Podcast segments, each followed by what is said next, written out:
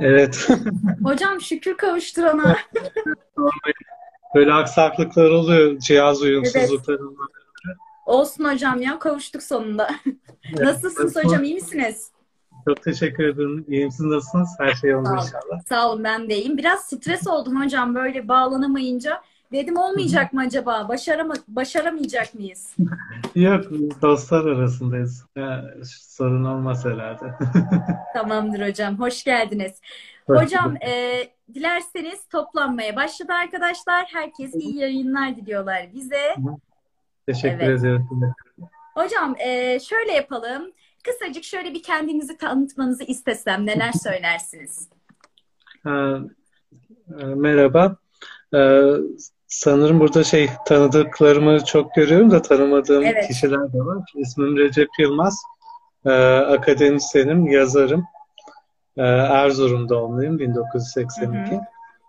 Ee, evliyim, bir kız çocuğum var. Allah bağışlasın hocam. Evet. Hocam teşekkürler. Ee, 19 Mayıs Üniversitesi'nde İletişim e, Fakültesinde olduğunuzu biliyorum ve e, anlatı bilimi diye bir e, alan üzerinde çalışmalarınız var. E, bu konu hakkında neler söylersiniz? Anlatı bilimi üzerine.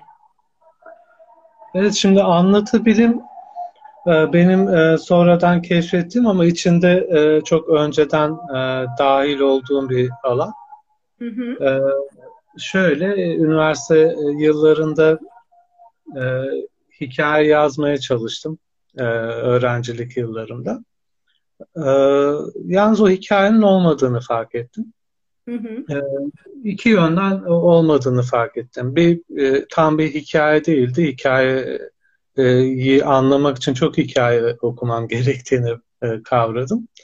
İkincisi e, bu hikayenin e, edebiyat dünyasında bir değerinin olup olmadığı hakkında soru işaretleri oluştu kafamda. E, hı. ben de bir taraftan şeyi çözmek için uğraşmaya başladım. Bu hikayenin dinamikleri nelerdir? E, bunları çözmek için uğraşmaya başladım. Bir taraftan da yazarların metinlerini okumaya başladım. Ama ne anlattıkları değil de ne neyi değiştirmişler. Yani ne katmışlar Nasıl anlattıkları üzerine değil mi? Tekniksel bir olgunluk gerektiriyor. Yazdığınız Evet. metni yazmak için de. Ona da değineceğiz. Evet, şimdi burada e, estağfurullah. Şimdi burada e, araştırırken şunu gördüm. E, yani e, herkesin e, yaptığı bir katkı var. E, bu hikayeyi anlatma biçimleri üzerine yani hikayenin kuruluş şekli üzerinde farklılıklar e, gerçekleşiyor hikayeler arasında. Bunları fark etmeye başladım.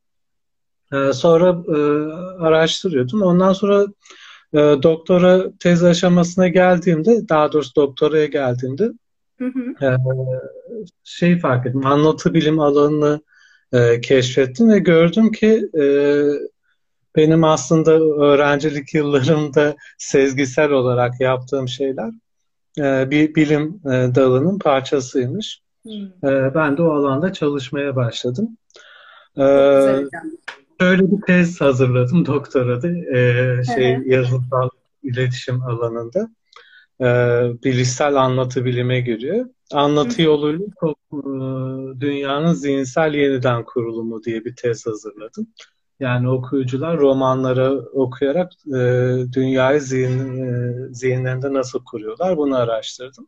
Hı, çok Bu güzel. da e, bayağı bir anlatı bilim alanında ilerlememi sağladı.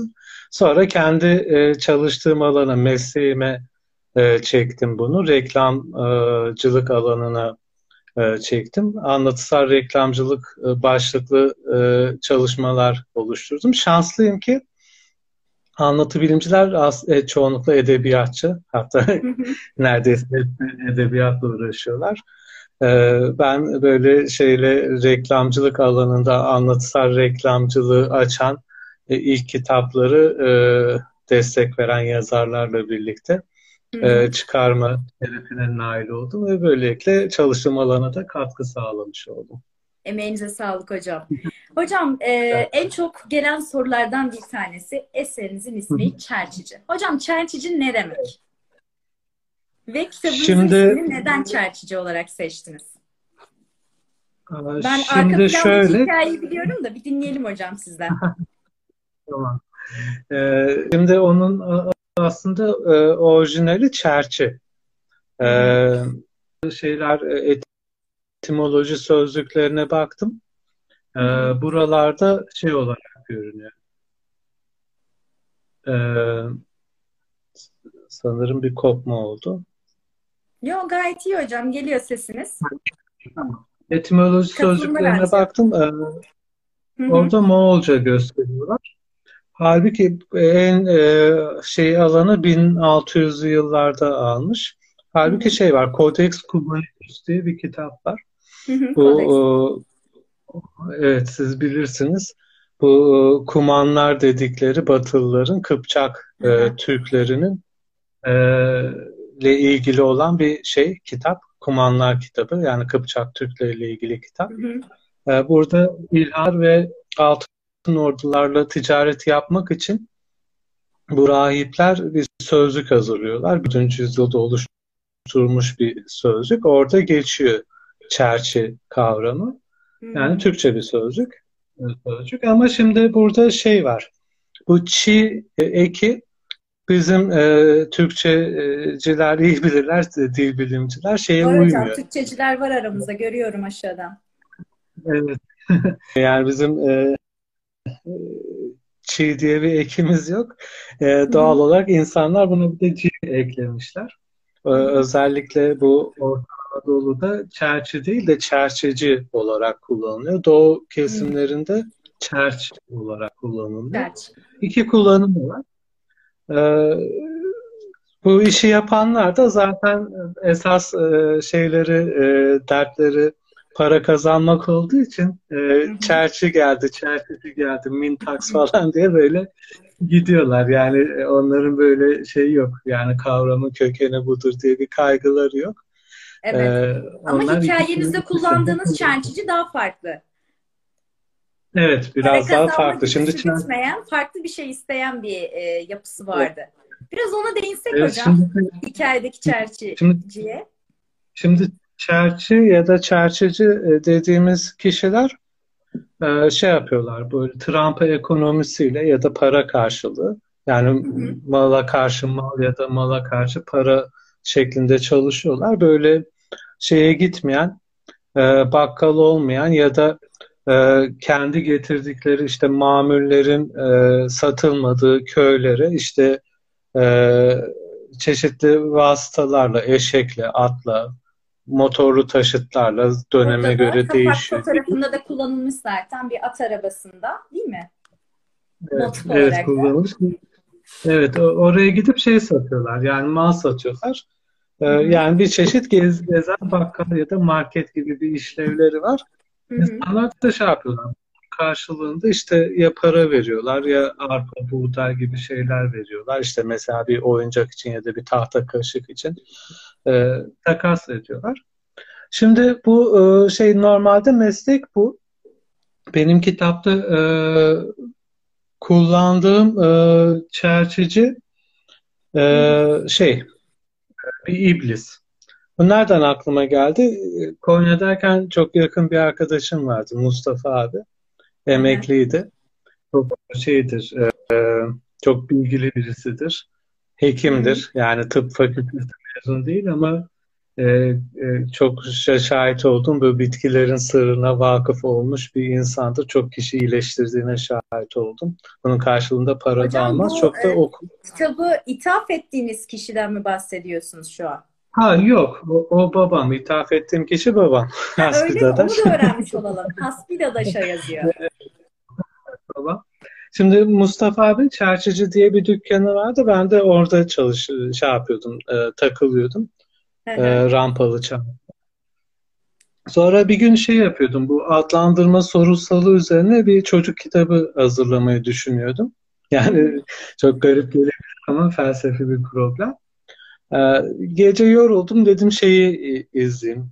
Te, biraz belgesel falan bakayım. Baktım Çerçi diye bir belgesel var.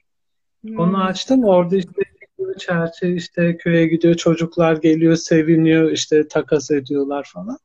Aytmat dedim, şimdi... romanlarında da geçer hocam. Hani Anadolu'da belki çerçici olarak orada da değil mi bir e, seyyar, eşek ya da bir at arabasıyla köye gelen, oradaki çocukları heyecanlandıran bir seyyar satıcı. Evet, Aytmat orada da vardır. Evet, e, günümüzde e, ölmeye yakın olan bir meslek olsa da eskiden e, insanların yolunu gözledikleri insanlar çerçeveler. Şimdi orada şey yaparken dedim yani bu kişi e, insanlardan işte e, arpa buğday yerine verdiği şey karşılığında ismini isteseydi ne olurdu diye düşündüm. E, sonra dedim bu güzel bir konu ama çocuk kitabı olmaz. ben en iyisi bunu novelleye çevireyim kısa romanı. Ya sonra yazmaya başladım. İşte çerçeci mitini oluşturdum. İşte insanlardan e, isimleri karşılığında istediklerini veren e, bir iblis miti oluşturdum. O mit üzerinden de şeyi hikayeyi oluşturdum. Evet, çok ilginç bir konu hocam gerçekten. E, çerçicinin anlamını söylediniz. E, bu arada benim dedem de çerçicidir. E, zamanın çerçicileri e, tabii günümüzdeki gibi bir market e, zincirleri kültürü yok o dönemlerde. E, mahalle arasında satıcılık yapan e, mesleklere de çerçici deniyordu. Dedem de onlardan bir tanesiydi. Evet. Ee, kitabın ismine değindik hocam. Şimdi şöyle bir şey merak ediliyor. Kitabın anlatım teknikleri nelerdir? Yani kitabın içerisinde bu bahsettiğiniz çelşicinin e, ana karakterin ismini, benliğini e, alması durumu vardı. Bunu çok değişik bir ifade etmişsiniz. Biraz evet. buna değinsek. Şimdi şey, e, burada normal e, yüzeydeki hikaye ilk başta başlarken amacım bir felsefi bir korku hikayesi yazmaktı. e, daha sonradan e, yarısına kadar geldim. İşte eşime sordum. Dedim aynı anda iki hikaye birden anlatayım mı diye. E, o da Çok daha. Sonra e, karakterizasyon dosyasını e, yeniden yazdım. ikinci hikayedeki Birinci Kenan var bir de ikinci hikayedeki Kenan var. Ee, evet. Karakterizasyon dosyasını yeniden oluşturup hikayeyi baştan yazdım. İki hikaye arasındaki bağlantı noktalarını manipüle edip e, böylelikle birini okuyanın diğerinin farkına varmayacağı okurken e, iki aynı anda anlatılan bağımsız iki hikaye birden oluşturdum. Buna çifte kodlama tekniği deniyor. Evet, evet. Bu bir tekniği. Yani e, şeyle Kafka'nın e, anlatım tekniğiyle Gogol'un tekniklerini birleştirdim. Biraz da işte Orwell'ın sembolik şey var ama oraya çok girmedim açıkçası. Zaten çok yoğun bir kitap olduğu için. Ee, evet, oraya ama çok yoğun bir kitap gerçekten. Evet, şimdi, şimdi çifte kodlama da şöyle mesela Gogol şey yapar, duygusal kodlama yapar. Mesela doktora tezini hazırlarken Pato'yu sormuştum işte ne ne hissettiniz okurken diye e, araştırdığım kitaplardan birisiydi. E, kimisi şey diyor, okurken gülmekten öldüm diyor. Kimisi diyor çok üzüldüm, ağladım diyor. Şimdi e, işte bu şey böyle tam, bir trajedi var aslında oradaki. Şey, bu işte e, metnin içerisinde iki taraflı kodlamayla ilgili olan bir şey. Yani dağın iki yamacı gibi. Nereden yakalanırsanız oradan devam ediyor. E, bu duygusal kodlama yani şeyler hatta böyle yadırgıyordu sen nasıl gülersin işte insan mısın diye adamın haline. Şimdi soracaktım hocam. Bu kodlama dediğimiz şey aslında duygu üzerinden veriliyor değil mi? Şeyde veriliyor. Ee, bu şeyin tekniği öyle. Gogol Hı. duygular üzerinden vermiş. Şimdi Eko gibi şey üzerinden veriyor. Figüratif olarak sergileyip üst başka bir katman oluşturuyorlar. Bazı e, dizilerde de var. Lost gibi. Ya da işte Gökçe'lerin işte şey var, Dog bir filmi var. İşte kimisi işte orada intikam öyküsü okurken mesela ben orada doğrudan ana karakterin Immanuel Kant olduğunu biliyorum. Aslında Nietzsche'nin e, işte ahlak anlayışının e, günlük yaşamdaki sorgulamasını yapmıştır diye. Ee, orada Kant eleştirisi yapıyor aslında. Ee, oradaki üstün insan felsefesinin güç istenci gibi kavramların serimlemesini yapıyor. Şimdi bir de böyle bir kodlama var. Ben e, farklı bir şey yapayım dedim. Hikaye, iki hikayeyi aynı anda anlatayım. Olay örgüsü, iki, iki farklı olay örgüsü oluşturayım aynı anda, anda dedim. Ben de bu şekilde yani çift e, metin birden oluşturdum. Aynen. Hocam e, Gogol dediniz bir de Kafka dediniz. Okurken e, o aslında çok da hikaye hakkında e, şey de vermek istemem. E, umarım bugün zaten beş tane kitabımız var hediye olarak e, gidecek. Umarım okuduktan sonra onlar da fikirlerini paylaşırlar. Çok da fazla tüyo vermek istemiyorum ama burada bir Kafka tekniğiniz de var. Yani daha doğrusu okurken Kafka vari bir his hissettim. Ee, evet. Ve bunu söyledikten sonra evet hocam dediniz. Hani o, o kısmı yakalamışsınız dediniz. Biraz oraya değinebilir miyiz? Evet, şimdi Oradaki Kafka'nın... yılan figürüne hem gönderme yapalım. Yılan ha, evet, yılan figürünü şeyden buldum ben. Bu e, Jung'un dönüşüm sembolleri var. O kitabından buldum. Çünkü dönüşüm hikayesi var burada. Yani Hı-hı. şey olarak e, karakter dönüşümü var. Alter ego'yu buluyor sonunda şey karakter. Ee, yılan figürünü oradan aldım. Şimdi Kafka'nın tekniği şu. Bu anlatı konusundan bahsetmiştik. Ee, buradan biraz sonra anlatırım. Mesela Kafka'nın yaptığı şey temelde bu mimesis ve diegesis e, arasında mucizeler yaratan birisidir Kafka. Mesela her şeyi bilen, e, işte e, ekabir, çok bilmiş anlatıcı bir kenara atar, nötralize eder anlatıcı. Mesela hı hı. şeye o modern e, romanın temel özelliklerinden birisi olmuştur bu. O yüzden kurucularından birisi Kafka'dır. Yine Kafkas durum dediğimiz bir şey var. Yine e, kalkıp e, ne yapıyor? İşte e, çok e, her şeyi anlatan, hayat dersi veren anlatıcıyı çıkarıp çok bilmiş bir yazar e, rolünden bir kenara sıyırıp okuyucuya hayatın kendisini sorgulatmaya gidiyor. Bunun için de şunu yapıyor. Bir böyle fantastik bir öğe buluyor. Yani e, mesela böceğe bir böceğe dönüşmüş olan bir karakter. ya da işte muazzam bir ceza makinesi. Ee, böyle fantastik bir öğe bulup kalan her şeyi olabildiğince belki bir naturalistten daha gerçekçi bir şekilde anlatıyor. Ee, böylelikle şey yapıyor yani gündelik yaşamın içerisinde bir yarık açıp o yarığın içerisinde sıradan gelen kavramları bize kendimize sorgulatıyor. Mesela dönüşümü okuduğunuz zaman okuyucu bir yerden sonra şunu e, düşünür. Acaba bu Gregor Samsa böceğe dönüşmüş de benim de bir farkım var mı? Ben de bir böcek miyim diye bir var. Aslında yaptığı yani şey kendini karakterin yerine koyma durumu oluyor. Oradaki böcek sizdeki yılan bu kadar bir en azından tüyo vermiş olalım. o hissiyat yani şey, veriyor. Estağfurullah. Kendisini yaban, yabancılaşmayı anlatıyor Kafka. Evet, evet. Burada bir e, sonradan büyülü gerçekçilik akımı ortaya çıkıyor. İşte bunlar da aynı şeyi yapıyorlar. Aslında Kafka'nın yaptığından çok farklı bir şey yapmıyorlar. Çok ufak tefek farklı bir şey yani burada da e, yani Kafkaesk anlatımın unsurlarının çoğu var. Zaten Metin Hoca da arka kapağı yazmıştı bunu.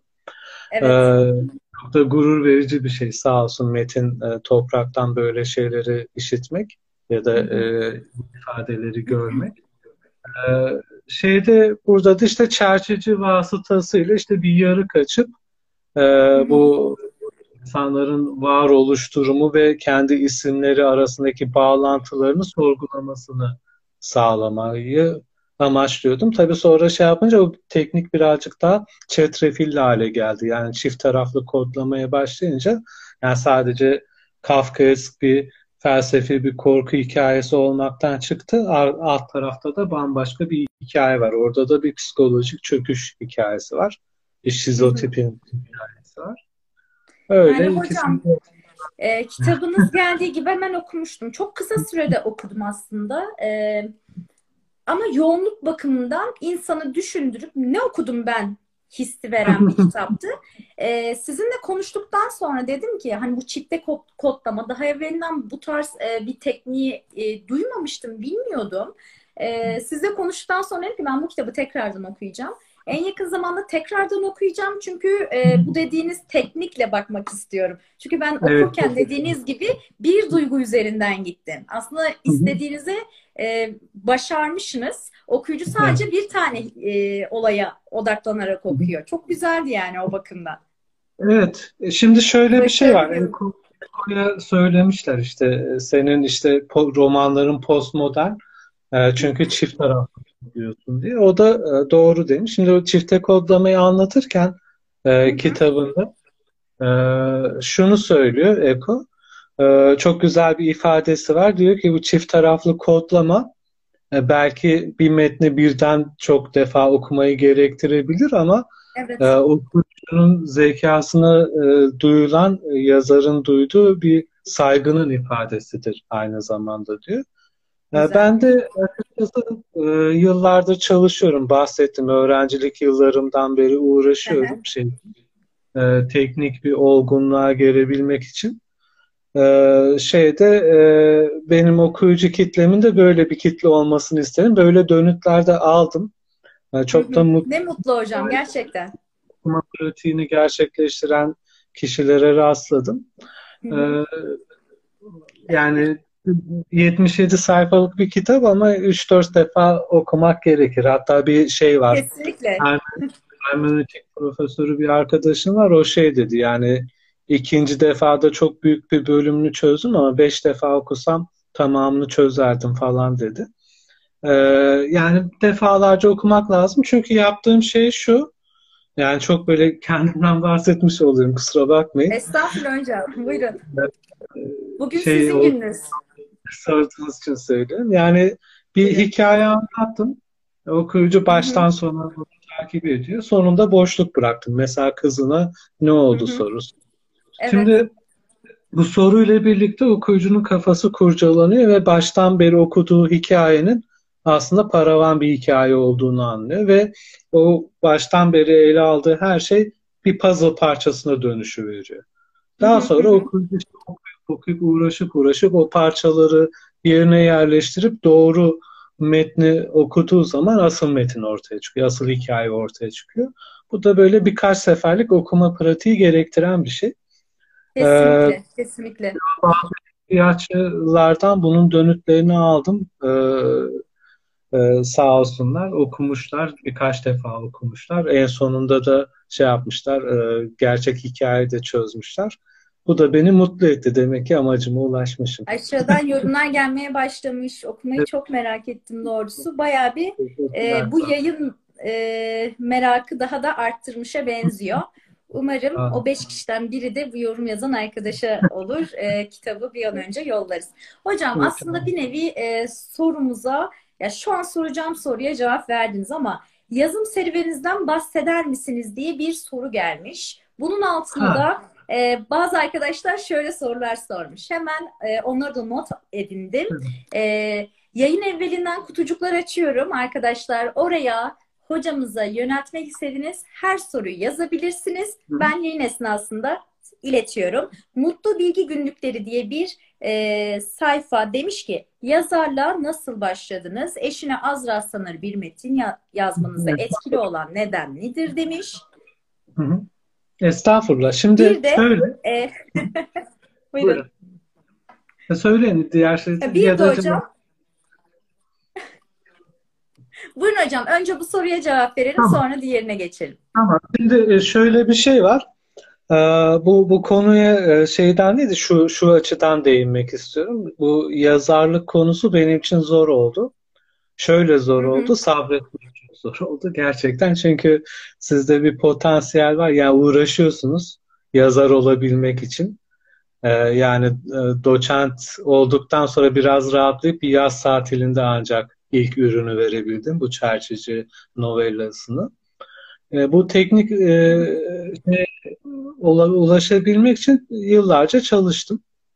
Şimdi bazen hocam, oldu. Ben şu şekilde düşünüyorum. Sözünüzü bölüyorum ama şu şekilde düşünüyorum hocam. E, çoğu insan direkt yazmayla da başlayabilir. Bu biraz hem sizin tekniksel olgunluk ve e, gerçekten bir olgunluk seviyesine ulaşma isteğinizle alakalı. Yani Hı. çok daha farklı bir metin ortaya çıkarmak isteyişinizle alakalı olarak düşünüyorum ben. E, yani şu an piyasadaki çoğu kitaptan çok farklı bir tarzınız Hı. var. Aynısını da yapabilirdiniz. Bu farklı tarzı yakalayabilmek için belki de 17 yıl boyunca ha. beklediniz ama iki ayda yazdınız. Ha, teşekkür ederim. Şimdi şey ayrı bir şey. Hikaye anlatmak ayrı bir şey. Mesela çok güzel bir hikaye anlatabilirsiniz ama bu sizin anlattığınız hikayenin değerli olduğu anlamına gelmez. Şimdi edebiyat dünyasında bir değerinin olması için bu anlatı açısından bir yenilik kazandırmanız lazım ki e, şey olsun, anlattığınız hikayenin bir değeri olsun. Mesela Kafka'da evet. niye Kafka'dan bu kadar bahsediyoruz? Az önce söylediğim şeyler yüzünden. Yani anlatının sınırlarını genişletmiş. Diğer yazarlar için de aynı şey söylenebilir. Yani James Joyce, Robert Musil, pek çok kişi var. Ee, bunlar için de aynı şey söylenebilir. Bunları aşmak için yani Don Quixote yok önünüzde, Cervantes yok. Yani bu anlatı dünyası hep böyle bu şeyi aşan, sınırları genişleten, sınırları daha da ötelere taşıyan inanılmaz yetenekli yazarların e, dünyası. E, bunlar edebiyat tarihini oluşturuyor bu metinler aynı zamanda. Şimdi sizin de e, edebiyat tarihinde bir yerinizin e, olması için oturup çalışmanız lazım. Şimdi bazen oluyor yani böyle güzel hikayeler çıkaran yazarlar olabiliyor ama şey yok yani e, Kafka'nın öncesine ait bir anlatım tekniğiyle yazılmış olabiliyor. Tekniksel. Bu bir yöntem, şöyle bir genç yazarlar varsa e, e, dinlemelerini öneririm. Çünkü çok karşılaştığım bir şey. E, bazen diyorum işte ben yazar olmak istiyorum hocam diyorlar. Birkaç kitap öneriyorum. Eko'nun falan işte Anlatı Ormanlığı'nın dağıtı. En azından bir giriş yapsın diye. Bunu reddediyorlar. Çünkü kaygılar oluyor. Yazar olayım, bir an önce ismim duyulsun, herkes beni tanısın, dağıtayım, işte bir sürü kişi beğensin falan. E şimdi insanlar evet. zaten birbirini beğenmez. gerektiren bir şey. Emek evet. ve sabır değil mi? Şey yapmaz, sizden imza istemez. E, kimse kimse kolay kolay yüceltmez. Yani evet. size e, değer vermeleri için bu denli yaptığınız işe saygı duymaları gerekiyor. Bunun için de çalışmak lazım. Bazen bunu yapmayıp işte hemen bir hikaye yazayım deyip böyle çok vasat bir metin yazıyorlar. Sonraki serüvenleri şu şekilde devam ediyor. Yayın evlerine gönderiyorlar. Nitelikli yayın evleri. İşte e, iki kutuptan başlayacak olursak işte tüken, yapı kredi, işte iletişim, HC vesaire. Evet işte KTB var son zamanlarda yükselişe geçen. Böyle şey iyi yayın evleri Can falan şey yapıyor bunları e, reddediyor. Çünkü edep, oradaki e, eşik bekçilerinin, editörlerin temel beklentisi e, iyi bir yani edebiyat dünyasında bir yenilik kazandıran, eşi benzeri olmayan yani bir özgün bir metni e, bulabilmek. E, sonra bu sefer alt düzeydeki yayın evlerine gidiyorlar. Hatta iş çoğu zaman parayla kitap bastırmaya doğru gidiyor. Bunu yapıyorlar. Hemen imza dağıtacağız diye yine kimse gelip imzalarını almıyor ama e, adları e, böylelikle o işte duyulmamış ya da parayla kendi kitabını basan bir yazar olarak e, kazınmış oluyor. Sonra e, başvurduk zaman büyük bir yayın evine bu yayın evleri şey yapmıyor Onları ciddiye almıyorlar. Ondan sonra da yani yazarak böyle çok üst düzey iş çıkarma işi falan birazcık yalan oluyor. Hatta ikinci, üçüncü kitaptan sonra bir büyük bir yayın evine baş, başvurursanız size yaptığınız esere bakmayabilirler. O yüzden yani eşik noktasını yazar e, adayları için söylüyorum. İyi belirlemek lazım. Yani kalkıp benim gibi 17 yıl çalışın falan demiyorum yani teknik olgunluğa erişmek için. Ama e, kalkıp öyle hemen yazayım diye şey yaparsanız, hemen yazar olacağım diye yola çıkarsanız çok şey Hocam, sağlıklı olur. Altta demişler ki emek vermeden olmaz. Tabii. E, emeksiz rahmet olmaz. Evet aslında demek istediğiniz de bu hocam. Hani emek verilecek, e, o alanla ilgili ismini duyuran, e, kriteri oluşturan, o üst noktayı oluşturan mesela Don Quixote dediniz, Cervantes dediniz gibi hani e, o alanları illaki okumak lazım. Önerdiğiniz o kitapları dahi değil mi? Bakmadan olmuyor. Hatta onların e, bir listesini de alayım ben sizden. Yayın sonrası e, dileyen arkadaşlar alsınlar benden. E, Olabilir. Öyle bir faydamız da olsun ekstra. Şimdi şeyler var mesela türlere göre de değişiyor. Şimdi bu novella farklı bir tür, roman Tabii. farklı bir tür. İşte kısa hikaye dediğimiz öykü farklı bir tür. Bir de novelet diye bir tür var. Şimdi bu türlerin e, kilometre taşı olan metinlerini bir okumak gerekiyor. E, evet. Şey gözü, yani anlatı bilimci gözüyle olmasa en azından soyut olarak e, ne yaptıklarını yazarların bir gözlemlemek gerekiyor. Evet. Yani mesela ne yapılmadığını sonra... da gözlemlemesi lazım. Evet, Farklılığı ortaya koyabilmek için. Doğru. Bazen çok yetenekli yazarlar sezgisel olarak da bunu keşfedebiliyorlar ama mutlaka okumuşlardır. Ee, bazıları işte çalışarak işte çok teknik bilgi edinerek keşfedebiliyorlar ama öbür türlü olmaz. Yani mesela bundan evet. sonraki tanıtmam kısa öykülerden oluşan bir çalışma olacak. Onun için oturdum bütün şeyi bitirdim. Yani bu kısa öykünün tarihsel gelişimini sağlayan bütün yazarları aldım. Metinlerini analiz ettim ki önümü yani kendi sesimi duyurabileyim.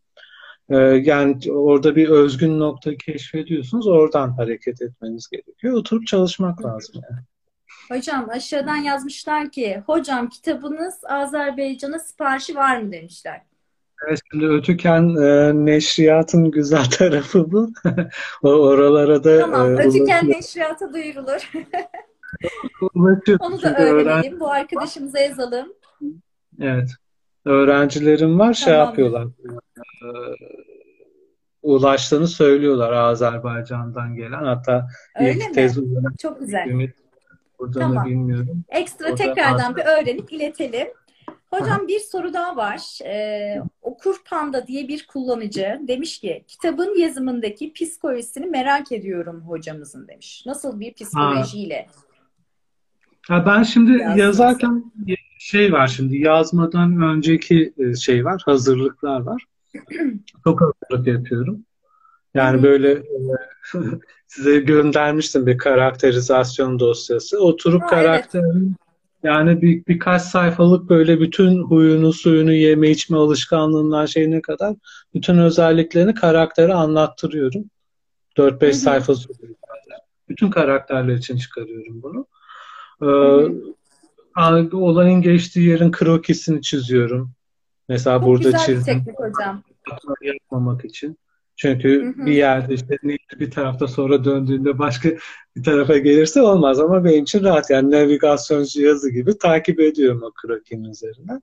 Böyle hazırlıklar yapıyorum. Pek çok hazırlıklar var. İşte sinopsis e, e hazırlama işte vesaire teknik hı hı. hazırlık. Bunları yaptıktan sonra şeye giriyorum. Çünkü hikayenin içerisine girdiğiniz zaman eğer e, böyle şeyleri netleştirmediyseniz zaten karakterler hikayenin içerisinde belirleyici olmaya başlıyorlar. Kendi karakteriyle hareket ettikleri için sizin tasarladığınız... Hikaye bir yerden gibi... sonra akıyordur zaten bu kadar matematiksel bir sisteme yerleştirince. Yok yok öyle gitmiyor işte yani karakterler ha, artık... Olmuyor. Siz şöyle diyorsunuz o doğası gereği öyle bir şey söylüyor ki yani hikayenin seyri sapmaya başlayabiliyor. O yüzden ne kadar çok hazırlık yaparsanız e, o kadar iyi olur. Şimdi burada Murakami şunu söyler bir karakter için. Ee, karakter e, yazarın e, e, kendisinden psikolojik olarak uzaklaşması ile ilgili olan bir şeydir. Yani siz karakteri anlatmaya başladığınız zaman onun gözünden dünyaya bakarsınız ve günlük hayatta işte gidip ders veren benim için konuşacak olursak işte e, öğrencilerle kantinde bilardo oynayan. e, Özlemişler hocam zaten size. Aşağıdan yorum yazıyorlar okudum. Hocam çok güzel olmuş. Derslerinizin özlemini bir nebze de olsa gidermemize vesile oldu bu yayın demişler. Sağ olsunlar. Ya da işte gidip işte Onur Hoca ile burada herhalde kendisi gidip bir çay içen e, Nurdan Hoca ile telefonda konuşan e, şey o, o değilsiniz artık. Siz ondan uzaklaşıyorsunuz. Şimdi evet. ilk başta kolaydı. Bu Kenan e, yazmaya başladığım zaman bu Kenan Dervişoğlu karakteri kaygılı işte e, birazcık işte nevrotik bozuklukları olan bir karakterdi. Bunu anlatmak çok zor değil.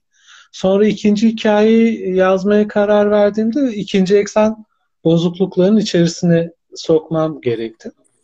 Ee, bu sefer e, farklı bir Kenan oluştu. Bu şizotipal kişilik bozukluğu denilen bir hastalıktan muzdarip olan bir Kenan Dervişoğlu. İşte o zaman e, şey zorlaşmaya başladı anlatmak. Hatta bayağı bir zorlandım. Eşim Allah'tan e, psikolojik danışman da öyle şey Öyle yaptım. Mi? Kendim, ne kadar güzel. Kendim, ne kadar güzel. Selamlar. Sağ olun. Hanımefendi. Kendimi biraz toparladım yoksa şey çok kolay olmayabilirdi. çok güzel. Ne kadar güzel böyle destek görmek de eşiniz tarafından. Çok şanslısınız. Hocam bir tane daha sorumuz var. Hatta bir değil, e, üç soru. E, bir arkadaşımız Gökçen Zeki diye bir arkadaşımız çok güzel sorular yazmış. Galiba öğrenciniz. Yok değil. Değil mi? Tamam. Okuyan bir arkadaşımız herhalde kitabınızı. Çok güzel sorular yazmış. Demiş ki hikayeciliğini sevdiği yazarlar kimlerdir demiş. Bir tane daha okuyorum. Kitabını okuduktan sonra bunu keşke ben yazsaydım dediğiniz e, yazar işte o kitap e, yazar var mı demiş. Hani e, özendiğiniz, keşke ben yazsaydım dediğiniz bir yazar var mı diye sormuş. Çok güzel sorular. Şöyle bir şey oldu.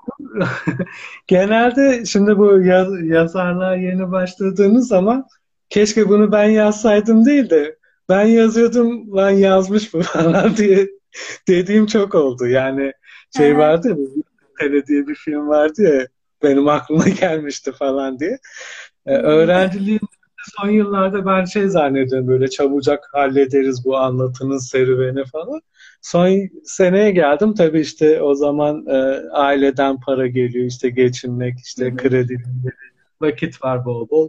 Sizi engelleyecek bir şey yok. Artık yazayım diye giriştiğimde bulduğum konu e, şeydi e, insanın ego idealiyle ilgili olan bir şey. Toplumun insanı bilinç entropisine uğratması, o ego idealini parçalaması ile ilgili olan bir konuydu.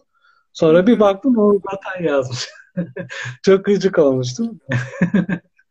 ee, böyle oluyor. Onun yani haricinde mesela hikaye üzerine söyleyebileceğiniz.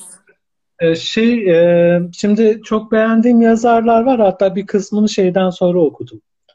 E, kısa hikayenin tarihini gel araştırırken okudum. Çünkü şey yok biz hikaye tarihçileri, edebiyat tarihçilerinin haberi olmayan ilginç bir şekilde mesela ilk iç çatışmayı ilk kez ortaya koymuş mesela Ambrose Bierce. Ee, yok mesela. Bahsetmiyorlar. Haber, bizimkilerin haberleri yok. Böyle garip. ee, mesela şeyden sonra okumuştum bunları. Bu hikayeyi yazdıktan sonra bayağı bir okumaya çok hoşuma gitmişti. Ee, güzel e, yazarlar var. Ee, özellikle incelediğim kişiler tabii tez aşamasında çok yoğun bir şekilde üzerine çalıştığım kişiler Kafka, Gogol ve Orwell olmakla birlikte çok Hı-hı. beğendiğim yazarlar var ama hiçbir zaman şöyle bir şeyim olmadı yani keşke bunu ben yazsaydım demedim. Çünkü yani onlar kendileri, kendi şeyleri var. Benim dünyam bana. Onlar da yazar, ben de yazarım. güzel, güzel bir cevap oldu. Ben kendi hikayemi yazıyorum yani. evet. Hocam aynı kişiden e, gene Gökçen Zeki'den sorularını beğendiğim bir arkadaş oldu. O yüzden onun sorularını yazdım. Bir tane daha var. Dönüm noktası dediği yahu çok fazla etkilendiği bir roman ya da hikaye var mı demiş. En çok etkilendiği sizin için dönüm noktasını oluşturan e, bir roman ya da hikaye var mı? Güzel bir soru. Ya güzel soru. Ama ben şey böyle ta, dediğim gibi yani şey değil de ben e, çok uzun sürelerde şeye bakın kilometre taşlarını kim ne yapmış ne yenik getirmiş. Ben daha çok bir edebiyat tarihçisi gibi yaklaştığım için e, öyle bir şeyim olmadı. Pek çok isim var. Yani şimdi e, ne bileyim mesela kısa hikaye için sayacak olursak şeyle Poe'la Gogol'dan başlarız. İşte temel ayrımlar var işte ilk şeyler Sonra Maposant Chao ayrımı var. Ondan sonra gidiyor. Yani günümüze gelene kadar o kadar şeyi değiştirmişler ki e, gidiyor. Benim sadece tahammül edemediğim şeyler var. Onlar da naturalistler. Hmm. E, yani kadar şey ki bu e, anlatı bilim e, verim ve verilikle birlikte e, şeye dönmüş. Yani edebiyat eskiden şey olarakmış. Yani dönemsel inceleme ya da edebiyat metinlerinden yola çıkarak sosyolojik inceleme falan yapıyorlarmış. Bu e, bellekle birlikte edebiyat teorisi diye bir kitapları var. Kendi iç dinamiklerini araştırmaya başlamış. Ondan sonra gelişiyor zaten. Hı hı. E, şimdi bu bazı yazarlar çıkıyor mesela çok ünlü yazarlar ama şey değil yani edebiyat anlatı açısından hiçbir gelişme sağlayamamışlar. Yani sadece insanlar o dönemin Amerika'sını ya da o dönem başka bir coğrafyasındaki toplumsal yapıyı görmek için çalışmalarını okuyorlar. Bu tür e, şeylere tahammül edemiyorum. Hmm. Biraz rahatsız ediyor beni. Çünkü sanatsal bir tarafı yok gibi geliyor bana. Anladım. Onun dışında, Galiba e, işin daha çok tekniğiyle ilgilendiğiniz için o, o tarz eserlere karşı şeyler, yani, muhteşem yazarlar var. Yani gerçekten çok yazar var. Hı hı. Yani şey önerebilirim. Yani şeyden sonra okudum, bu çerçeciden sonra okudum ama yani Marquez'in kitaplarını okuyabilir siniz ya da işte şey bu Beers'in kitaplarını okuyabilirsiniz. Mesela e, Catherine Mansfield diye bir yazar var. Mesela o da hikayenin gelişimine çok büyük katkılar sağlamış olan birisidir. O okunabilir. Çehov okunabilir. Maupassant evet. okunabilir. İşte Gogol'un çalışmaları okunabilir. Poe okunabilir. Böyle şey var. E, gidiyor böyle çok garip bir şey de var. Mesela araştırırken ondan da bahsedeyim hazır yeri gelmişken. Tabii şey var. E, mesela çok ilginç bir şey. E, William Saroyan diye bir e, Ermeni bir yazar var. Amerika'da yaşıyor. Bitlis'ten göçmüşler bunlar. Kendisi göçmemiş tabii. Babaları falan göçmüş. Şimdi bu adamı şey olarak görüyorlar. Saroyan epolü oluşmuş hatta. Hı hı. Ee, e, şey yapıyor. Ee, anlatım tekniği açısından yepyeni bir soluk getirmiş olarak gösteriyorlar. Halbuki bildiğiniz bizim Anadolu hikaye anlatma geleneğini adam almış. Onunla hmm. anlatım e, yöntemiyle hikayeler yazıyor ve bol bol işte e, propaganda yapıyor. İnsanlar da yapıyorlar. Böyle edebiyat dünyasında çok büyük gelişme e, Yeni, Yenilik var gibi lanse ediliyor. Hmm. Biraz da şeyden kaynaklanıyor herhalde. Bizim anlatı bilim alanında çalışan ya da işte edebiyat eleştirmenliği yapan kişilerin uluslararası alanda fazla söz sahibi olmamalarından mı kaynaklanıyor bilmiyorum. Böyle bir araştırırken böyle bir boşlukta gözüme çarpmıştı yani. Evet. Onu da şey yapmış, evet, altındayken hazır e, belirtmiş olayım. Bir tane soru da benden hocam. Son olarak size güzel bir soru sorayım dedim. Humberto Eco diyor ki bütün öyküler bir imge ile başlar. Bütün öyküler bir imge ile başlar. E, diyor ki e, ben şöyle düşündüm. Acaba dedim Recep Yılmaz Hoca'nın imgesi nedir? Bu sözü e, tabii ne kadar siz kabul edersiniz, etmezsiniz bilemem. Hani o da ayrı bir mevzu. Eğer kabul ederseniz de sizin imgeniz nedir? Bunu merak ettim açıkçası. Ha, teşekkürler. Şimdi şey e, şöyle yani e, Eko aslında şöyle demeliydi. Benim bütün e, hikaye bir imgeyle başlar demeliydi. Çünkü gerçekten yazarların şeyi çok farklı. Yani yazma hmm. stilleri bile Hatta çalışma biçimleri bile o kadar farklı ki e, şey yani bunda bir ölçüt bulmak çok zor. Yani şeyin başlangıcını bir tarafa bıraktım. Esinlenme konusunu. Yani mesela işte e, Murakami işte 2000 sayfa yazıp onu 200 sayfaya indirgiyor. Ben 55 sayfa yazıp 55 sayfada bırakıyorum yani. ya da 77 sayfaysa o 78 ya da 76 olmuyor. Yani e, iyi ve çok sıkı çalışıp iyi hazırlanıp öyle yazmaya başlıyorum.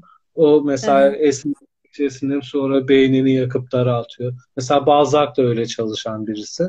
O da böyle çok yazıp genişletip genişletip sonra onları bir araya getirip toparlamaya çalışan bir yazar.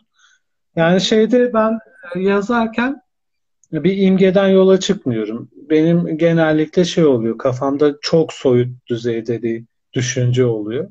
Mesela ya da farklı sorunsal oluyor. Oradan yola çıkıyorum. Hı hı. Ee, mesela bu kitapta olduğu gibi adlandırma sorunsalı insanın e, ismiyle e, evet. varoluş arasındaki ilişki nedir? Ontik bağlantıyı soruyorsun. Hatta insanın değil diğer nesnelerin de e, e, arasındaki hatta bazı filozoflar var mesela e, şey e, Salih Hoca var Bursa'dan. Mesela o yazmış işte buradaki girişteki e, prologdan sonraki kısımdaki işte o serçeyle kayayla ilgili betimlemeyi ele almış. Oradaki işte varlıkların bir varoluş değerinin olmadığı ama insanın olduğundan falan bahsetmiş. Yani şeyler böyle gidiyor. Filozoflar baktığı zaman tabii çok daha derin anlamlar bulabiliyorlar. Benim yola çıkma tarzım bu. Yani çok soyut konulardan başlayıp sonra alt katmanları yerleştirip sonra teknik üzerine çalışmaya başlıyorum. Metinleri bu şekilde oluşturuyorum. Yani evet. bir imgeden yola çıkıp işte böyle bir şey kafamda belirdi, onun üstünden bir hikaye geliştireyim diye bir e, tarzım yok. Yani belki evet, aşırı... Herkesin farklı bir yazım tarzı var demek ki. Ama kelimelerin ruhu var gerçekten hocam. O olmadığı zaman nasıl olur sorusunun cevabı bir nevi de çerçevenin içerisinde. Ee, evet, yani... Umarım e, bu yayında etkili olur. merak merak unsuru oluşturmuş. Ben aşağıdan sürekli yorumlara bakıyorum. Evet, Gayet merak de duymaya başlanmış. Şeyi olsun diye bu adlandırma sorunsalını yansıtan bir ismi var. Çünkü evet. aslı çarpı dediğim gibi bu G eki boş ek. Yani e, şey yapan ek yığılmasıyla oluşan bir ek. Aslında orijinali çerçi, çerçeci adlandırma. yani böyle bir bağlantı kurmak için yani çerçi evet, de evet. koyabilir. Ama çerçeci biraz da kitabın ruhuna e, uygun olduğu için bu ismi evet. seçmiştim. Hatta bu ayki e, konuklarımdan e, Alp Bey var. Alp Bey ile de kelimelerin serüvenine çıkacağız. Evet. Orada da bu çerçeci mevzusunu bir bakalım sorabiliriz hatta hocam. Olabilir. olabilir. Ama, ama dediğim çok küçük bir alan olduğu için yani şeyde elimde birkaç tane böyle etimoloji sözlüğü var. Gerçekten çok iyi hazırlanmış sözlükler. Çok yetkin kişiler ama yani o kaçabilir. Yani Codex Cumanicus'a bakmamışsa evet. Moğolcadan geldiğini falan düşünebilir ama Türkçe bir kelime. ee, şeyde selam söylersiniz Alp Bey'e. Kitaplarını evet, Selam hocam. teşekkür Başarılı ederim. Hocam e, inşallah yeni eserlerinizi bekliyoruz. Çok teşekkür İnşallah. ederim yayınımıza katıldığınız için. Ben çok teşekkür ederim. Çok Eklemek istediğiniz bir şey var mı hocam? Yo çok e, teşekkür ederim. E, uzun süredir zaten sizin e, sayfanızı takip ediyorum. E, çok sağ olun hocam. Çok, naziksiniz. Çok, çok nitelikli e, işler yapıyorsunuz. E, gerçekten çok ve tam bir tarihçi titizliği var. E, buraya beni konuk ettiğiniz için de teşekkür ederim. Çok onur duydum. Ben de onur duydum hocam. Çok teşekkür ederim paylaşımlarınızı ve e, e, yayınlarınızı takip edeceğim. Sağ olun. Biz de yeni kitaplarınızı hocam. İnşallah, çok teşekkür teşekkürler. Ağzınıza sağlık. Eşinize çok selamlar hocam. Evet. Arkadaşlar e, son post altına e, bir arkadaşınızı etiketleyin. Hemen yayını kaydediyorum. E, kaydediyor musunuz hocam diye çok fazla soru gördüm. Tabii ki kaydedeceğim. Oradan kaçıranlar muhakkak izlesinler. Biz teşekkür ederiz. Bir sonraki hafta görüşmek üzere. Şimdi Çerçici'nin 5 kazanını açıklama vakti. Biz buraya geçelim. E, görüşmek üzere. Kendinize çok iyi bakın. Hoşçakalın. Görüşmek üzere. Hoşçakalın hocam.